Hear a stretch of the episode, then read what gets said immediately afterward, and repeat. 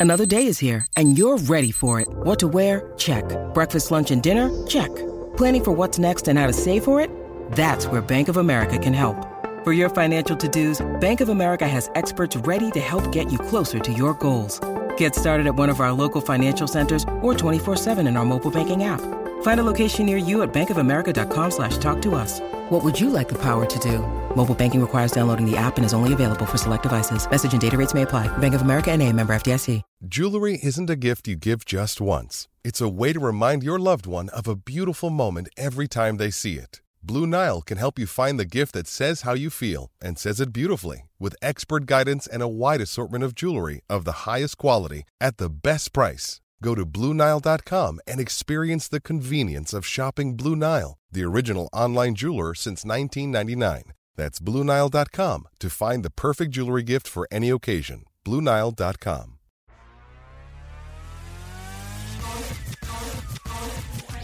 Golic and Smetty here. The grass is like razor blades.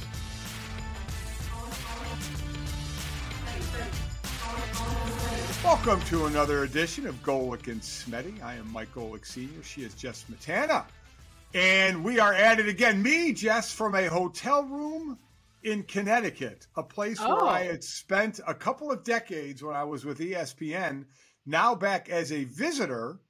Um, Gojo from uh, Gojo on, on DraftKings, his show, also back as a visitor because, Jess, we are back because Mike is involved in bobblehead night here in Hartford, Connecticut. No Yes. way. Yes, the They have a they have a Gojo bobblehead.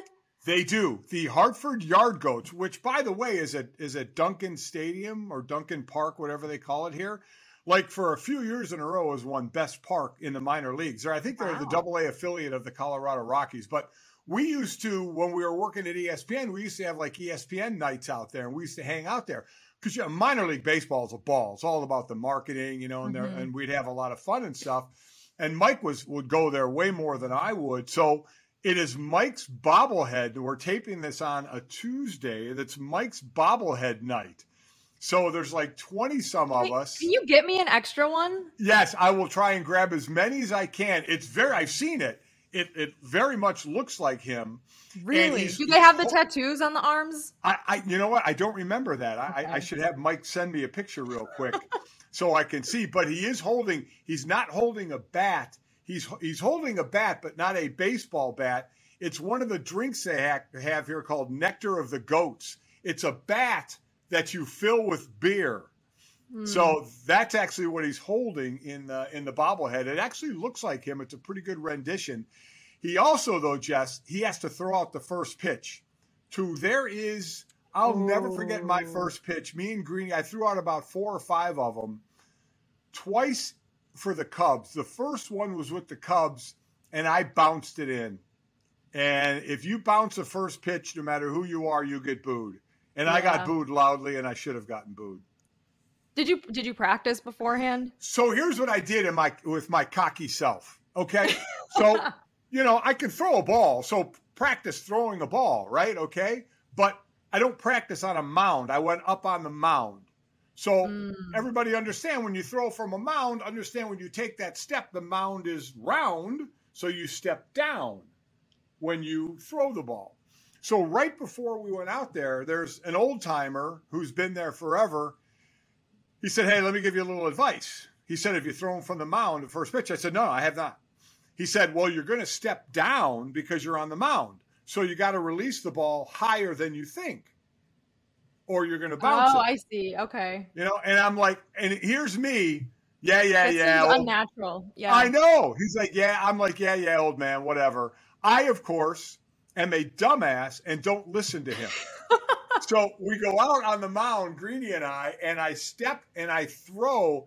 And as soon as I step and release the ball, I said, oh shit.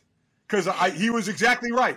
You I knew. stepped down and my release was down and I bounced it about two feet in front of the catcher and got roundly booed and should have gotten booed. Um, so that's the only thing I told Mike. I said, you can practice throwing, but you're not used to throwing off a mound. You got to have a high release So you'd, you'd rather overthrow than bounce. So he's he's he's a little nervous about the first pitch aspect. The eating and drinking and bobblehead part is easy. That's pure gold yeah, stuff. yeah. But the actual throwing of the first pitch is going to be really interesting. So will you be videotaping this with your with your phone? It will be out on his social media. Yes, there are there I, are I do want to see it. Yes, the, it will be everywhere. It will be documented. Uh, I hope he does well. There's a little part of me that hopes he screws up because then that's always funnier on It's social media. if you screw up. If he throws a perfect strike, it I won't share it. But if Yeah, I if he does screw up, it'd be great. I'll have to because I'm his father, so I'm contractually obligated if he does something well to to you know note it. Though I am also in the position when he does something stupid, I'll note it as well. Mhm. Uh, so it, it should be very interesting. So yeah, that that's why we're kind of all back in Connecticut uh, for a couple days. Very weird, by the way, after living here for like 25 Yeah, years. Go like homecoming. Yeah, yeah, to now kind of kind of be a guest. So uh, Do you have like why- a favorite like a favorite spot you gotta hit up and So- get food at or something like that? Yes, um, it's called the Harvest Cafe. It's in Simsbury. It's a place that we have gone to for almost since we got to Connecticut. So 15, 20 years we'd go there for breakfast. It's a breakfast joint. It's open till like two.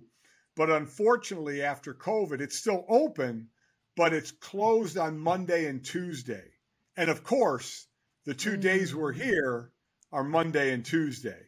They can't Uh, open it up special for you. I know, I know. We're oh so bummed. So we backed that up with another place, and we went to this morning. Uh, Mike and I and, and my wife Chris called Donut Crazy. So which isn't shocking for us to go to. Yeah, it's kind of like a coffee cake donut, breakfast, uh, like a, a donut covered in like um, uh, Froot Loops. Uh, a Mm. s'mores donut, a cannoli donut. It's cra- you know donut Oh, crazy, the crazy kind of donut. Oh yeah, That Yeah, sounds it's- crazy. it's unbelievable. It's fantastic. So that was not a bad.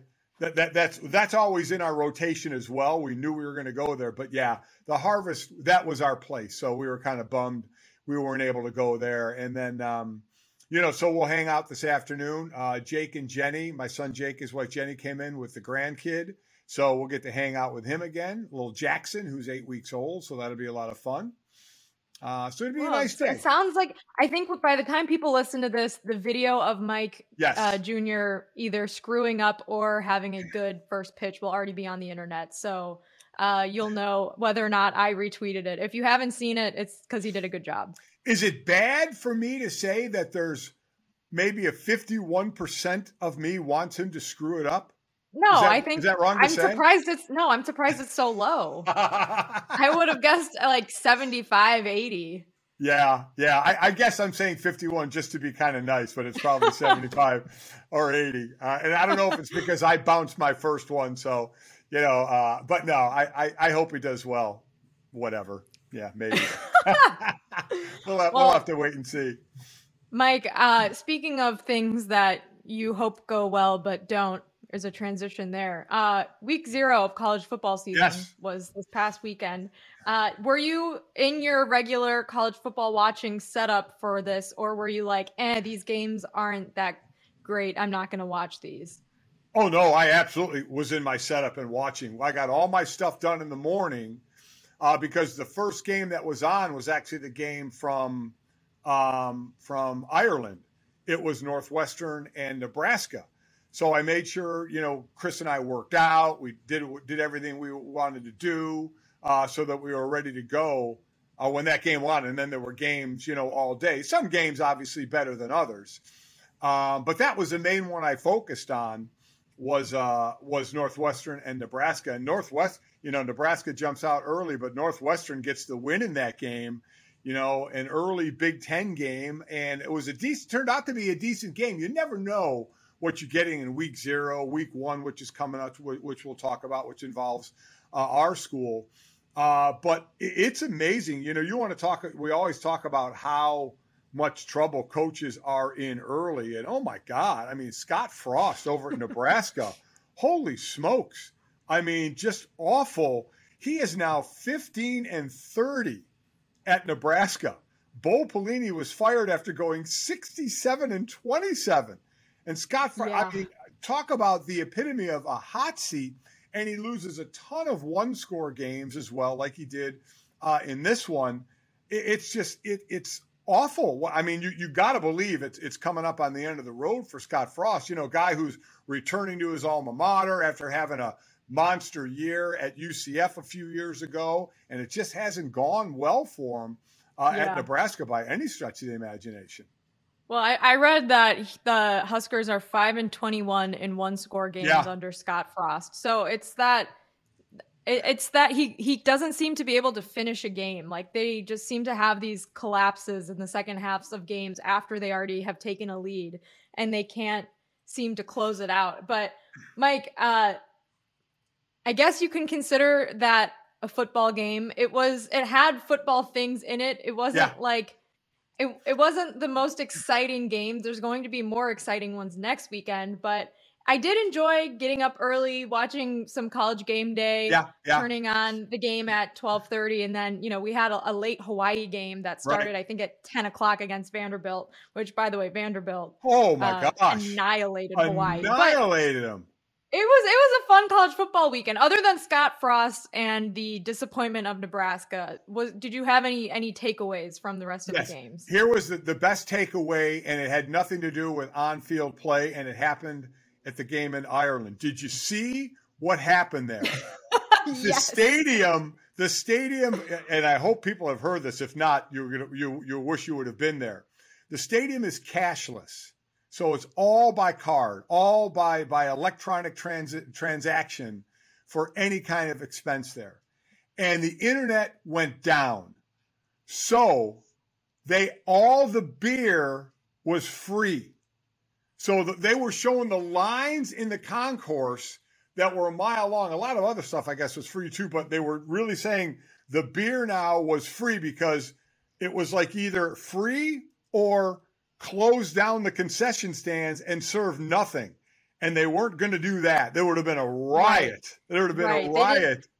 Don't piss off Big Ten fans no. with the promise of beer and then taking the beer away from them because your internet server goes down. You have to make right. And they did. And I also yeah, read, yeah. and I don't know if this is true, Mike, because, you know, I wasn't there, but I read a tweet that said that there were some, you know, fans who felt bad that they were getting all this free beer. So they were just leaving cash tips, which I thought was hilarious and very Midwestern to just feel feel a little guilty about yeah. getting all the free beer. Like, I'll just give you whatever's in my pocket. Here's some big red and a $20 bill. I know you don't use dollars here, but it's all I have. I would have. See, and I'm one of those guys. I'm one of the holdovers, Jess.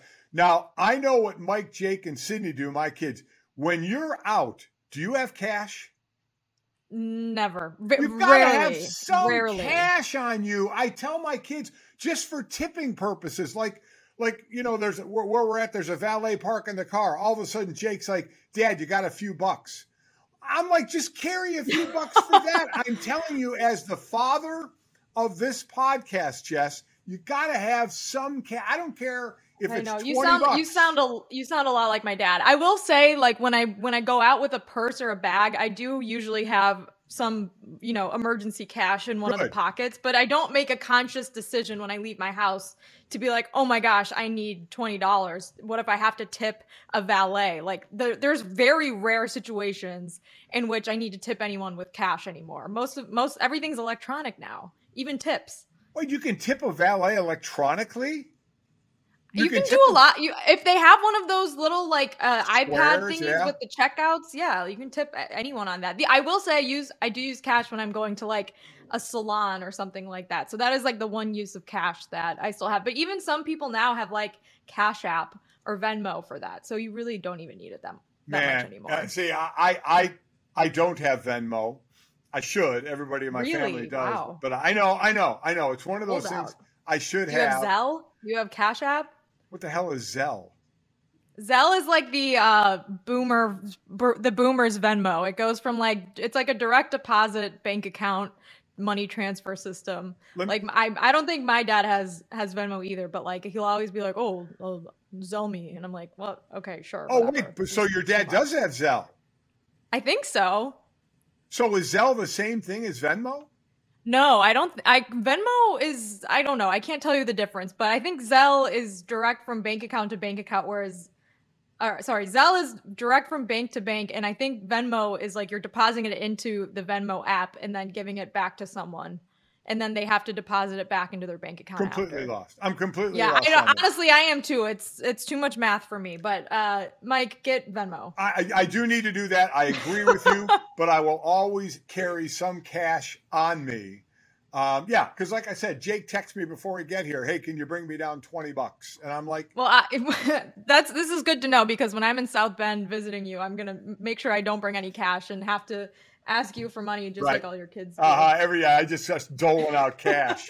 you know, left and right. But uh, so that was that was kind of a wild thing that went on in Ireland in, uh, in, in week zero. Free beer, and I would have been one of those tipping. I would have tipped, but they were showing pictures of fans walking up with just stacks of beer. You know those four cup holders, yes, the, the, yes, the, like sta- stacked three and four high, carrying those things with the free beer. I mean, that had to be unbelievable what they had to deal with. But uh, so that was kind of my takeaway from uh, from week zero. That and uh, you know what, Mike, I I, ju- I just decided I have another takeaway from week zero about Nebraska, which is why did they decide to even play a game in week zero? Because now this loss, if this loss to Northwestern happened in like week six, yeah, no one's gonna talk about it. No one cares about Nebraska Northwestern. And now every it's the only thing people have to talk about for a full week. If I were them, I would not play in week zero moving forward. Well, they probably had higher expectations, and now it's like, okay, we played in week zero. We went all the way to Ireland to do it, and we lost uh, to long Northwestern. Flight long flight home. We're 0 1. Uh, and our coach has a horrific record. So, yeah, it's it's not looking good uh, at all um, for them. But we'll see. So we go into week one by the way, here are some of the here's a couple of numbers for you, Jess, as we go into this college football season. There are 30 new FBS head coaches, whether they're first time head coaches or coaches that have changed teams. 30 uh-huh. of them that went on. And then there are 67 quarterbacks who changed teams in the portal. 67 that you know it it seems like there's at least 67 because I've been doing some like college football season prep and I have a, you know a list of all the all the named starters because there are obviously some head coaches who will not put out a depth chart right, and believe right. in like you know this is a top secret classified document yes, yes. we will not let our opponents know who our starting nose tackle is um which uh, we we can get to that later if you want but I was I was noticing how many transfer quarterbacks there are I'm going to uh, the backyard brawl right. this, you have one this there. week. It's yeah. Thursday night. Very excited for it. Both quarterbacks are yep. transfers. Kedon Slovis is starting for yep. Pitt. He transferred from Southern Cal, and JT Daniels is starting for West Virginia. He transferred from Georgia. So that's already going to be a, mm-hmm. a, one of the first matchups of Week One. You're going to see transfer portal quarterbacks at work and be like, "Hey, wait a second, that name sounds familiar, but yep. like the the colors with that name don't make sense. Where where do I know him from?" Yeah, you need a scorecard to keep up with the quarterbacks because it's going to happen a lot. You're still going to have because because of COVID, remember every player can have an extra year. So the term last year when I was doing games were called super seniors.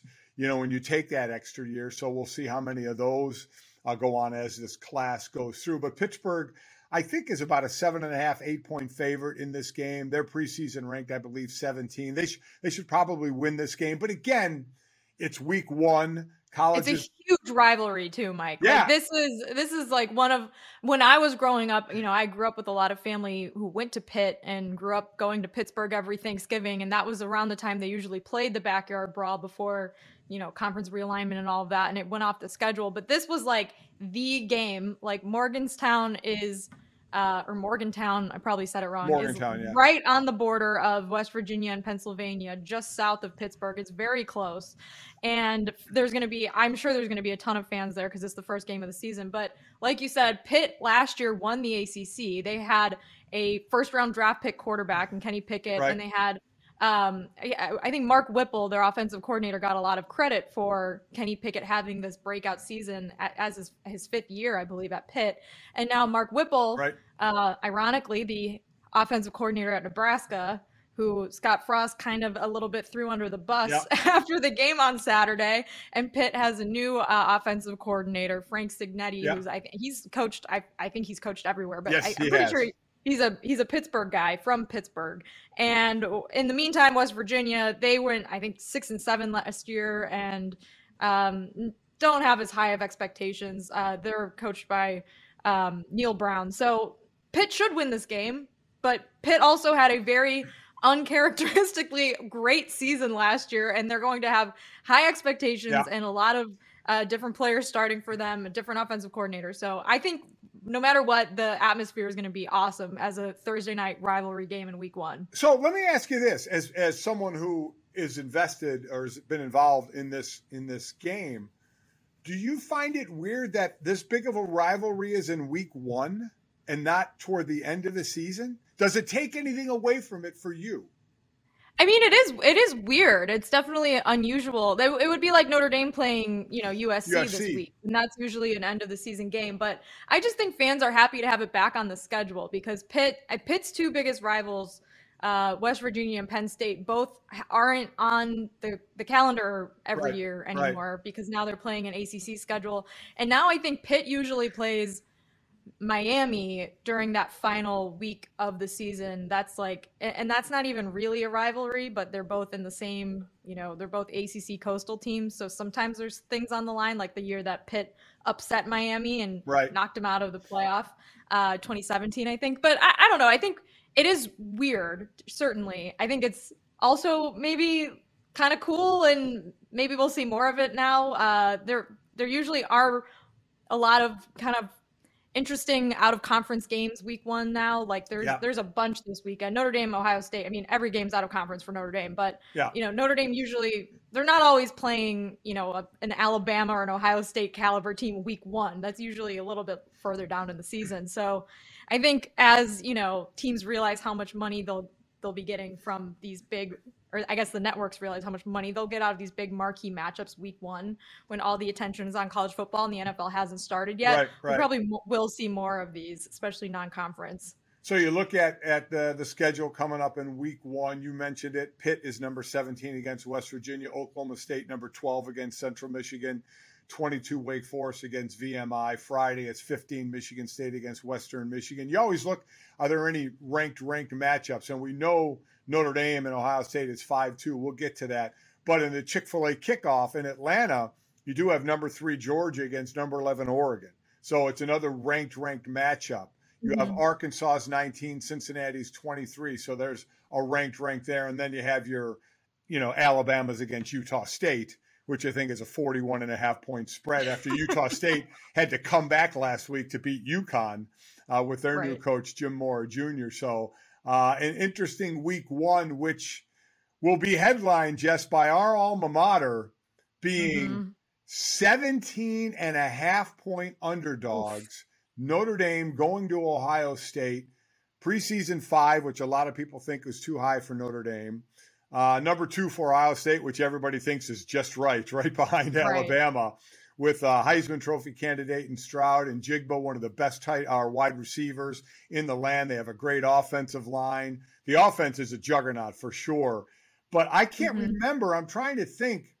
Even in the in the playoff games, the last couple we were in, Jess, where we got beat pretty good, I don't think we were ever 17 and a half point dogs, even to Alabama when I Mike think we were uh, well, I was gonna say, I think when the last time Notre Dame played Alabama in the playoff, they were 17 points. Oh, okay. And All they right. and I think they covered. Well, I know they covered the the spread because I I bragged about it on Twitter for a couple years. That's what we had to um, brag about. But yeah, yeah, 17, 17 and a half is is a lot. Marcus Freeman kind of said as much yesterday in his press conference. I'm not sure if you caught that, but he was yeah. like, "Well, that's you know, we'll use that as motivation or whatever." But I mean, as as far as like preseason rankings go no, it doesn't matter who's five. And I, yes, I mean, I think you could definitely say Alabama, Ohio State, and Georgia are the best three teams this season. Yeah. But everything after that is just guesswork. There's nothing that's going to tell you that Notre Dame's going to be better or worse than Clemson. You know, Clemson's quarterback played not very nope, well last season. Exactly they have right. an entire new coaching staff underneath Dabo Swinney of guys that have been promoted up through, you know, the ranks. You know, same you could say the same for a lot of these teams. Michigan's going to be running a different offense and right. they have uh, a weird quarterback thing happening there that I'm, I'm not even sure how to describe. Um, so when you get past like the top tier teams this year, which are Alabama, Ohio State, and Georgia, like everything else is just kind of gonna shake out where it shakes out. And it doesn't, you know, Notre Dame could be five, they could be eight right, right now. Right. I don't think, you know, who knows. So, so what are your feelings going into this game?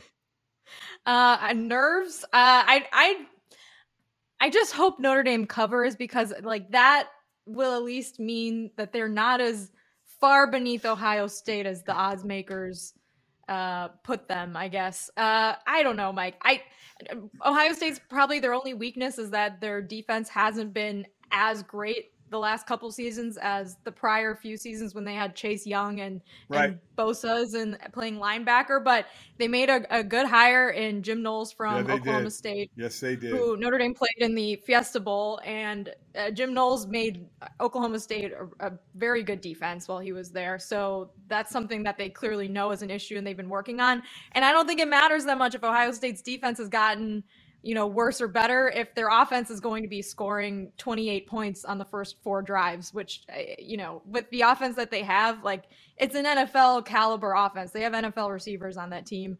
And I think CJ Stroud is the Heisman favorite right now. I'm not sure if you, if you mentioned that already, but I don't know. It, it might be, it might be scary, Mike. Yeah. You mentioned Knowles. That was a great pickup from Oklahoma State. Now, good and bad, when we played them in the Fiesta Bowl, we scored a bunch of points in the first half off that defense, but then didn't score much at all in the second half off that defense. So Knowles brings an attacking scheme.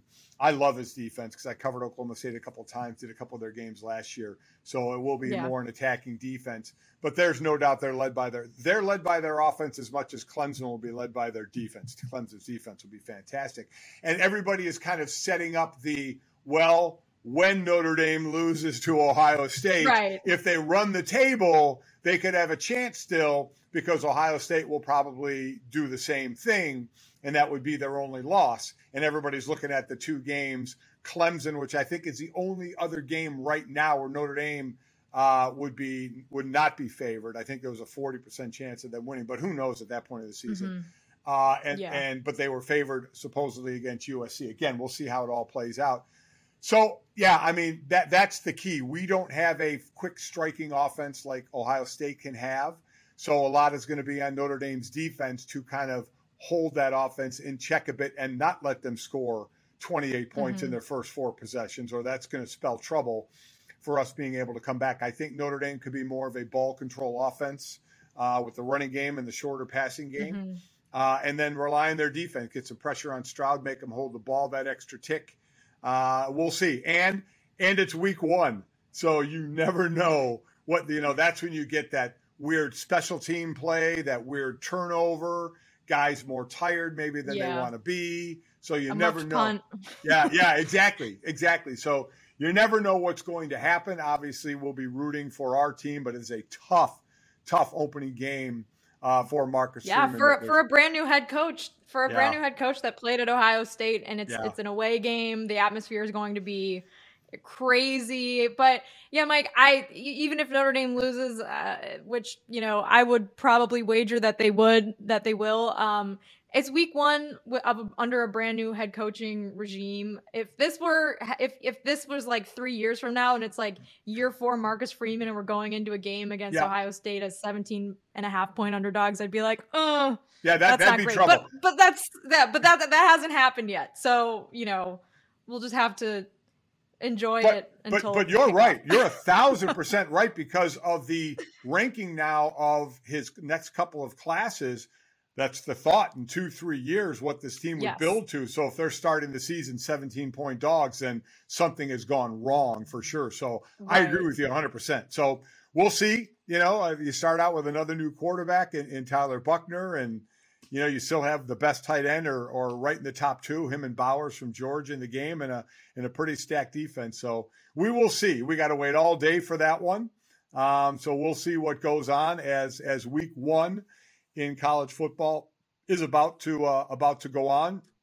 And we're still a little bit away from week one in the NFL where there is some storylines. We talked about the Tom Brady storyline last week of why he was away, and now you heard his press conference when you need mealtime inspiration, it's worth shopping Kroger, where you'll find over 30,000 mouthwatering choices that excite your inner foodie. And no matter what tasty choice you make, you'll enjoy our everyday low prices, plus extra ways to save, like digital coupons worth over $600 each week. You can also save up to $1 off per gallon at the pump with fuel points. More savings and more inspiring flavors make shopping Kroger worth it every time. Kroger, fresh for everyone. Fuel restrictions apply. Hey, it's Kaley Cuoco for Priceline. Ready to go to your happy place for a happy price? Well, why didn't you say so? Just download the Priceline app right now and save up to 60% on hotels. So, whether it's Cousin Kevin's Kazoo concert in Kansas City, go Kevin, or Becky's Bachelorette Bash in Bermuda, you never have to miss a trip ever again. So, download the Priceline app today. Your savings are waiting. Go to your happy place for a happy price. Go to your happy price, Priceline talking about yeah. I'm 45. Shit happens when you're. He never really gave an answer. He, he didn't give no, an answer he didn't. at all. And, what? Yeah. wait. What? What did you? What did you think of what he said? I don't think I've ever heard Tom Brady I mean, say anything yeah. like that before. Where he he just was like, "Look, I'm 45. Like I got shit going yeah, on." And it's like, yeah, that that's true. But like, he didn't answer. He, he wanted no part. training camp. Yeah. You know what he did? He went back to his New England Patriot days. Of, yes. of how he deals with the media. He's been much more open and more had more has had more personality in those pressers with Tampa Bay. This one reverted back to New England. He obviously isn't going to tell anybody where he was. Everybody talked about the Masked Singer. Everybody talked about being yes. in the Bahamas. I said last week that I, I, unless it was some emergency thing, which I don't know if it was just a trip somewhere, I did. Yeah. It's not going to affect him, but I didn't understand it as, as long as he's been in the league, knowing what training camp is, even if you're not playing. Right. It was a little, it was interesting to me, but yeah, that was that was an old New England Patriot answer of I'm not answering that question one bit. I'm just going to completely talk around it. I still think that it was a, a shadow uh, suspension for tampering, but I haven't, and you know, no one has no one has verified that yet. So I'm just going to sit silently over here, and and someday I'll say I told you so. There you go. That's what I can't wait for. The I told you so. so as far as storylines going on in the NFL, before we get to, we had the last preseason game. This is an off weekend coming up uh, for them, and then they'll start week one the following week. Your pure Pittsburgh Steelers. Again, if anybody doesn't know, mm-hmm. Jess is a huge Pittsburgh Steeler fan. Uh, we saw the the, the the, the play of Kenny Pickett, the first round quarterback from Pitt. We saw Mitch Trubisky have a hell of a first half and did pretty well this preseason. So, what if you were a, a Steeler fan and Mike Tomlin is not naming the quarterback? He said he will do it at his leisure. Um, what what who would you start a quarterback? I think I I think Mitch Trubisky will start. I think I would start the guy who has NFL reps, who's started NFL games before, and give it, give Kenny Pickett kind of some time to to learn the system, to travel with the team, to kind of see it from the sideline, uh, and kind of do you know what a lot of teams do now, which is you you know that Kenny Pickett's the guy. You draft him the first round, but you don't need him to start day one of his first season. And if you have the luxury of giving that guy time give him a little bit more time. And I think Mitch Trubisky's like perfectly fine. He can hand the ball off to Najee Harris. Uh, I know Najee Harris has like some sort of foot injury thing going on, but uh, just hand the ball off, maybe win a, a, handful of games, and then see how Kenny Pickett's doing, and then maybe start him, uh, you know, a third of the way through the season if if it's time. Yeah, I think this is one of those classic ones where you I, and again, I always think from a former player, and as a former player now, even though like Mitch hasn't been in the league forever and hasn't lit up the world, he's still, you know, closer to a veteran than Kenny Pickett for sure and has had game experience. Oh, yeah. And if I'm in that locker room, that's kind of what, unless Kenny Pickett was so much better than him, I would say start right. Mitch.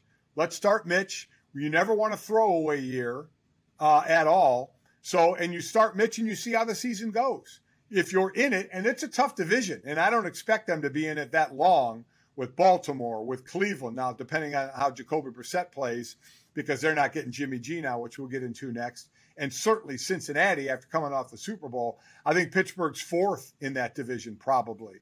Um, so, well, mm, I don't know, Mike. I mean, yes, like there have been years where I I've thought the same thing, but then you know the Bengals, Bengal, the Browns, Brown, the Ravens are usually pretty good, and somehow the Steelers still end up winning the majority of their division games. So we, we can have a little side bet if you want. Pittsburgh's last place in that division. They are dead I'll, last. I'll I will bet that they are not. Okay, let's do it. All right, we will get a bet going on that one, but I would play Mitch without a doubt out of the gate, and then you see how it goes. And if you find yourself in a position where it starts to turn south, um, then mm-hmm. you know you put Kenny in and let him get let him get some reps. But as as veterans in that locker room, you know what? Nothing is guaranteed. You only get so many shots. So, mm-hmm. and you never know. A losing record team could be in the Super Bowl the next year. We've seen it time and time again. You don't know what the season holds. So, uh, so I would definitely start Mitch in this situation. I think that's what they're going to do. I think it was always Mitch's job to lose. Uh, yes. And I think Kenny Pickett really, really played well and maybe exceeded some expectations. But I think Mitch will still start there, which is what we expected. Now, in San Francisco, we're going to get what we expected. Trey Lance is going to be the starter, but we're also getting something we didn't expect, Jess, and that's Jimmy G on the team. So, Jimmy G, for those that may not have heard, it, it basically broke not too long ago that Jimmy G restructured his one year deal was worth about 25 mil, but it wasn't guaranteed. So he restructured it to for about six and a half mil. I think he can make in the teens something with incentives, whatever. Bottom line is mm-hmm. he's on the team. He is the backup quarterback for the 49ers. And I'm going to tell you right now, Jess, I think the happiest people out there are the players in that locker room because I don't know yeah. where Trey Lance is. And and this is where this is what happens now is you get egos involved. You got John Lynch and Kyle Shanahan who traded up to get this guy and Trey Lance. So that's their guy, right? So they have put their guy and now given him this team, which is fine. But then when you have somebody like Jimmy G with the winning percentage that he has backing him up, where's your line of, okay, now what do we do? Because this is a win now team. They can win. Mm-hmm. They can win without question mm-hmm. right now. But this is when egos start to get in the way egos of general managers and coaches of saying, we picked this guy, he is our guy. And let me tell right. you, the people who know it the most are those in the locker room who are like, wait a minute, if Lance isn't playing all that well, they're going to be like, gang, we don't have too many bites at the apple here. you know, let's get a guy in here who has won with us. So this could be very interesting. Here's another thing I, I get tired of hearing, Jess. You, you tell me what you think. I get tired of okay. I get tired of the oh, you're going to mess with a guy's psyche. If, if Trey Lance starts and gets benched for Jimmy Garoppolo, where is he mentally? Well, you know what? If he's in a bad place mentally, I just found out something about him. I need a mentally mm. strong player. And if he gets benched because he's not playing well and somebody else comes in and I lose him mentally, well, oh well, you know, shit happens. So I get a little tired of, oh, you got to be careful of them mentally and don't hurt them mentally. I mean, give me a break. You got to be mentally tough to be to to do a lot of things, and especially to play yeah. quarterback in the league. And I'm I'm not mentally tough, Mike. So ah. I always feel bad for the guy. I'm like, oh no, it's so sad. Like just let him lose six in a row. It's gonna be fine. Oh. It's it's so mean to bench him. Oh my god, no, man, because guys will be screaming in that locker room to themselves. I mean, saying we need to make a change here, and this is business, man. This is about you know when you go in any line of work, you know it's about production if you're not getting it done and the guy next in line is getting it done, then that's the way it works. Mm. You, know, you, may not like it, but that's the way it works. And if, wow. and if you fold mentally, well, then I found out something about you. And I'm not saying that would happen with Trey. I'm saying that's what other people, you got to be careful. Got to be careful right. of his psyche. Bullshit, you got to be careful of his psyche. If he's not getting it done and somebody else can go there and get it done, the bottom line is winning. This is pro sports. I hope I don't have a bad string of podcast episodes because you will replace me in a heartbeat, Mike. You are ruthless. All of a sudden, you'll be you'll be tuning in when we normally do the do the pod, and we won't be doing it. I'll have switched it to another time. There's so, Golic and some other person that rhymes with Smetty is going to be sitting in my spot. Yeah, maybe you'll find another Smetty. And that's going to be really difficult to do. Just keep the same name. Yeah, that'd be. Just keep the same name. What, what's your name? No, it's Smetty now. Yeah, no matter what, it's, it's Smetty now. So yeah, to, to me, I, I think the only person that doesn't like that move that in San Fran is probably Trey Lance, thinking it was his yeah. team, and now he has that looking over his shoulder a little bit with Jimmy G. And listen, Jimmy G didn't get moved because a nobody would meet the price of 25 mil to trade for him. B he's coming off a yeah. shoulder surgery. Now it also does give San Fran, for those that may not know, a couple of more months to move him because the trade deadline I think is in early November. And now it's you're not trading for 25 mil, you're trading for six some mil. And at that point, if you trade November, it would be less. So it's possible he could still be moved uh, for sure. but we'll have to wait and see. But uh, it's still Trey Lance's team, so uh, we'll, we'll see. We'll see how that goes. Uh, I'm looking forward looking forward to the start of the season, though. Me too. Mike, Mike, what do you make of that division with the Cardinals, Rams, 49ers, and, and Seahawks? You said the, the 49ers are in win now mode. Do you see them kind of uh, on in competition with the Cardinals for the second spot in that division, or do you think the Rams are are going to have a, a bit of a sluggish Super Bowl rebound? Uh, you know, year? that that listen, we always say there's there's a reason you don't go back to back. Last one was what, 03, 04 with the Patriots. So it's been a long time. Now the Rams have the talent to do uh, to, to get back there, but you, you never know. You never know if an injury pops up or, or, or something like that. I think um, I think that the that the 49ers are the second best team. I don't have faith in the Cardinals at this point to be one of the top teams in that division. Seattle is completely they're, they're mm-hmm. rebuilding. So last year we thought that was the best division in football. This year I think that's the AFC West. Uh, but but uh, but yeah, I, I think clearly, I think San Fran is the second best team, so you never know what may happen. Real quickly, you, you, you reminded me because you mentioned the Rams. How about that brawl with the Rams and the oh, Bengals, oh, yeah. where Aaron Donald was swinging his helmet around, and uh, and everybody was wondering if he would get suspended uh, for that because you know we know swinging a helmet is going to can cost you. Um, my, my quick uh, my, my quick opinion on that that people probably will not like. Um, first and foremost, the league has no say in it, zero say in a practice. So much like Myles Garrett got suspended for swinging his helmet at Mason Rudolph, that was in a game, so that's under the league purview. So the mm-hmm. league suspended for that. This is in practice, so the league cannot step in and do anything. The only ones that can are the Rams. And I'll say this right now there is a hierarchy of players. If that was a rookie who swung his helmet, he'd probably get cut if I didn't think he was going to make the team. Aaron Donald did it. I would say, Aaron, please don't do that anymore. And would not even think about suspending him for anything. no shot. No shot am I taking him off the field. All right. Well, I honestly don't have a take on it, Mike.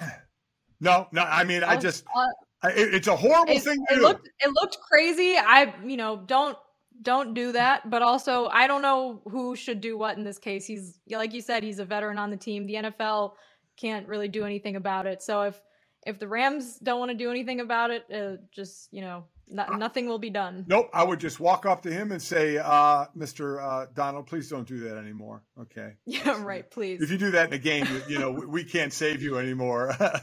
right. That's just the way it goes. So that's football coming up. A couple other things I wanted to touch on. Uh, Jess, F1 has, has come back into play.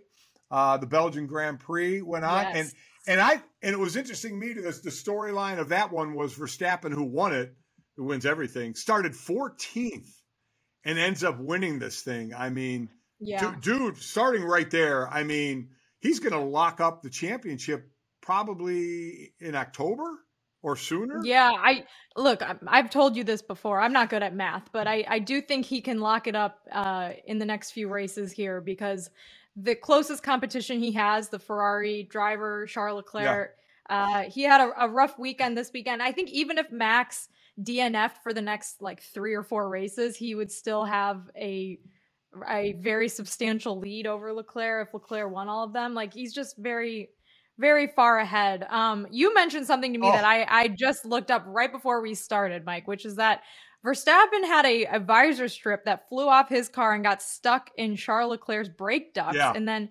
Charles Leclerc had to pit because there was like smoke coming out of his car, I guess, and everyone thought like, you know, oh, here we go again, like the Ferrari is screwed up, but it looks like maybe this is um Max Verstappen's fault. That Yeah. this that's a little crazy. Isn't it wild? So yeah, the strip from the visor comes off and goes right, and, and Leclerc was behind him. It went into his into his braking uh, into the wheel. So as you mentioned, it was an unscheduled pit stop, and it messed up a sensor. So he ended up speeding in pit lane. So we got a Okay, that's that, that's the part where I'm like I'm calling BS on that because the whole thing that happened at the end of the race with Ferrari was that they they Charles Leclerc was in fifth, I believe. right. Yes. And they were like, okay, we're gonna try to go for fastest lap. If you get the fastest lap, you get one point. And right now they are desperate to get Leclerc as many points as they can, just so he could try to cut this gap to Max Verstappen. And Max Verstappen's already in the lead, like he's winning this race. Right. He's ahead by ten minutes. Um, so Leclerc goes into pit. They put soft tires on, so he goes back out, but he loses a place to Fernando Alonso when he goes back out. And then he kind of battles back against Alonso. I don't think he gets fastest lap because there was too much traffic Right. in front of him. right. And so then he ends up finishing in uh in fifth place. But then he gets a five second penalty for speeding in the pit lane, like you said. So then he ends up getting sixth place. So the whole thing was basically for nothing. Um, and that has kind of been the story of Ferrari. That's what it said. The visor getting stuck in the ducts led to a sensor failure, which caused the Ferrari driver to speed in the pit lane. So maybe Hmm. it messed with, I don't know, he knowing how fast he was going. It's the only thing I can think of. And afterward, uh, Verstappen about the, the visor thing, he just said, I hope it's not mine. oh my God. Yeah. That is that is uh, amazing. What? A, but Verstappen is out of his mind. Lewis Hamilton out in the first lap yeah. On this one, doesn't even get a lap Not a in. good weekend for him. and, and Alonso just ripping him, saying, calling Hamilton an idiot, said he can only race when he's in first. I mean, wow, took a hard shot at him. Do, have you been following all of the drama with Oscar Piastri, Mike? I have not. The uh, the McLaren and Alpine empty seats. All right, so Formula One uh, summer break started three weeks ago, and like right when it started, Fernando Alonso announced he was going to go to Aston Martin and take Sebastian Vettel's seat at Aston Martin. So it left an open seat at Alpine. So Alpine has a development driver named Oscar Piastri, who's one of the one of the drivers, young drivers, not in F1, who's very, very well regarded by F1 media and, and other drivers. And apparently he's he's just really good, really great driver, very fast. And so Alpine wants to bring him up to their team Right. on, you know, in Formula One for next season. So they announced in a press release that he's joining Alpine. And Oscar Piastri, the driver, goes on Twitter and says, I'm not joining Alpine next season. Uh, I never agreed to this. And so now there's a court case being heard by, you know, like the whatever like international like motorsport court hears these like contract disputes Right. to decide if he has to honor the contract he had with Alpine uh, previously and or if he can leave and join whatever team he wants because he wants to join McLaren who got rid of Daniel Ricciardo Right. who's the Australian driver that everyone loves because he's just like very Oh, you know charming What a personality. Yeah, and- yeah. yeah like just a really outgoing personable guy But hadn't been Um, driving so very not- well as of late. has not been driving well with McLaren. Has had two like pretty bad seasons, other than one race last year in Monza that he won. But it's like a whole disaster, Mike. They they announced this guy was going to, to drive for them, and then he went on Twitter and was like, "I'm not going to drive for them," and it was very embarrassing for Alpine. So now Alpine doesn't have a driver for next season. I've heard that they're trying to get Pierre Gasly from AlphaTauri and have a an all French lineup with uh Gasly and Esteban Ocon. But it's it's very it's like if you were an NFL team and you were like, we're going to trade for Jimmy Garoppolo, and then Jimmy Garoppolo was like, no, you're not. I'm staying where I am. Please don't. And, and, and we get to find out everything on Twitter nowadays, right? Everything becomes Yes. public. Yeah. Yes, it was it was a very funny funny few days for for Formula 1. Um and yeah, like anything like that over a summer break, you you have to wonder like who's is anyone working behind the scenes here to keep this in the news cycle? Because it was like there were a, a few more other absurd things that happened over that the course of the break that kept Formula One in the news cycle, and it it was uh it was very fun to. to I, I did. I don't know. Is is Drive to Survive continuing, Jess? Are we getting? Is it continuing these yes, seasons? they okay, are continuing. Okay. It'll come out in March. So so this, it'll be last season, season, right? Or this yeah, season? this this current season will be out in March. Okay. That they're taping right now. Okay. And I'm sure all of this will be in it. I was just going to say we'll probably get this info know, in it as well. Bonus, bonus. Yeah, yeah. Fans. All right, so Verstappen again kicking the shit out of everybody, which is uh so that's he's, he's going to be the champ. Uh, so we just see what other drama there is around. See if another visor strip is going to get in the way and screw somebody up. That yeah. that's amazing. it's going to be a, it's going to be a banana peel. I mean, time. we're going to go full Mario. Li- think of a visor strip that you just get rid of and it goes directly into the dude's tire. I mean, that's just it's just amazing. Oh my God. All right, so let's finish up with this, Jess, because it's been a couple of weeks. I don't know what the protocol is for for giving stuff away, but Better Call Saul, we, we both loved it. We both watched it. We both watched it through. Um, I guess at this point, I I don't mind giving away anything or just talking about what we'll happened. Just do a spoil. We'll just do a spoiler alert. Yeah. What What did you think? What did you think of the end? I liked the end. I mean, I was sad because I always like like I said earlier in the episode, I'm not mentally tough, so I want everyone to live happily ever after. And we'll do like big big red light blinking spoiler alert. Do not keep listening if you don't want to know what happens in the finale of Better Call Saul. But Mike, I was sad that Jimmy ended up in prison, yeah. even though he totally deserved it and was a like many times over uh, criminal and so, broke many many laws. I, I, guess what I don't understand, and again, spoiler alert here, that again, if you don't turn it off, it's your own fault because we're we're blinking red lights everywhere. we said it six times. Yeah. yeah. why did he do that? I mean, he already had the deal when he was in court. Why did why did he he confess to everything? I don't understand that. He had the deal where what he was going to get. I don't understand yeah. why he did that and chose right. to basically spend the next however many decades in prison. years. Yeah. I, so yeah, I, am like sure he, why did it. He talked them. He talked them down to seven years yeah, and in a cushy place. Into a nice prison that was uh, good enough for Bernie Madoff. He said, um, and then confessed yeah. in court all of his crimes. Said that he did it and that you know, Walter White would have never gotten away with yeah. it if it wasn't for him. He was which, like, which is true, it is true, but he was all of a sudden taking the, he was like taking the credit for everything. Walter White is who right. he is because of me. right.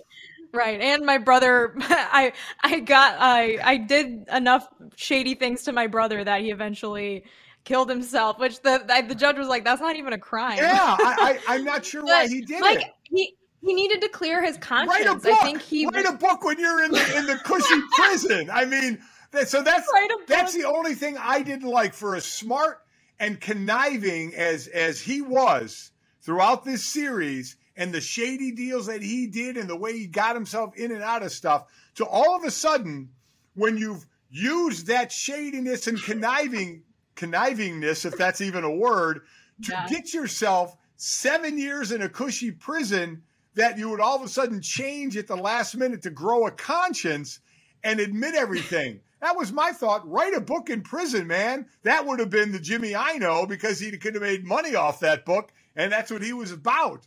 So I was That's like, a, wow. No, it's a good point. But Mike, I think I think he realized when he was living his boring life in Omaha and then became, you know, went back into the game, became a criminal again, and then talked to Kim and then realized that Kim had come clean. Yeah. She gave this letter to Howard Hamlin's wife uh, and and came clean and and like basically had this cathartic kind of sad moment where she was sitting on the bus crying. And I think he realized like I don't have anything left in my life. Like I'm literally running this like criminal ring in Omaha with these two losers, Carol Burnett's son, yeah. scamming people out of like hundreds of thousands of dollars and for what? Like I'm not happy. I have nothing left. Everything that made me happy in my life was my wife, Kim, ex-wife, and you know, being this shady criminal attorney. And I can't do either thing now because I'm in hiding. So I need to come out of hiding and come clean and I can't, you know, I know that I have outsmarted the yes. United States. Yes. I talked them down to six years, but it's not enough. I need to clear I, my I, conscience. I, I, need to tell the world. I, have a problem with that because Kim, when she came clean, she knew she was in no legal trouble. The only thing that could have happened was she could the, the, oh. the girl the lady could have could have been a civil suit. Cheryl, Cheryl could yeah. could have been a civil suit, but she risked the civil suit. But she knew Kim knew as a lawyer she wasn't going to be because there were no witnesses or anything. There wasn't going right. to be any legal trouble. Jimmy knew exactly what he was. He knew he was going to get decades yeah. in prison. I so you you you just don't think no. that you you would not have come clean. You no. would have just been like, the dude, I'm going to prison. and I'll see you in seven years. The dude spent his life doing things to get himself out of situations, and he did it here. And then in this one moment, sitting in the courtroom to go and fess up to everything, it was so out of character that no, I didn't like it. I did not like it. I mean, so wow. yeah, that was the end. He's sitting there in prison. You know, again, spoiler alert. You should have already turned it off. But but as far as I'm thinking of other series that have ended, I still think maybe the worst ending series ever to me was Sein- say The Sopranos. Seinfeld. Oh, Seinfeld. Seinfeld. Oh, okay. When they were sitting in the prison cell, when they didn't yeah. help someone who was getting carjacked or whatever, I didn't like it at all. Thought it was bad. Really? I was not a fan of the Soprano ending either. I was not less. It was better than I thought the the um, the uh, uh, Seinfeld ending. Seinfeld to me was the worst, one of the best. And now I'm really aging myself for people that haven't watched it. Was MASH? I mean, I, I, know, I know, I know. I'm aging oh myself. Oh my god! Yes, yes.